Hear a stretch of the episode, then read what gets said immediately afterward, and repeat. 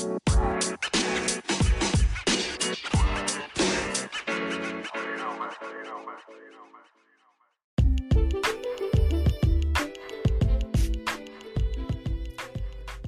to See the Light of Day podcast. I am Andrea Lachey. October is Domestic Violence Awareness Month. Did you know 65% of victims who come forward say no one helped them? That is sad.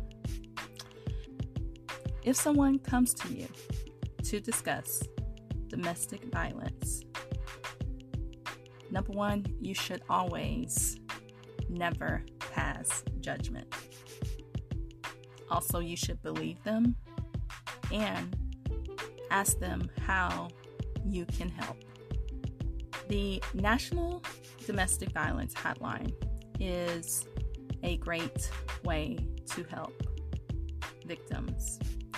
The number is 1 800 799 SAFE. Again, the number is 1 800 799 7233.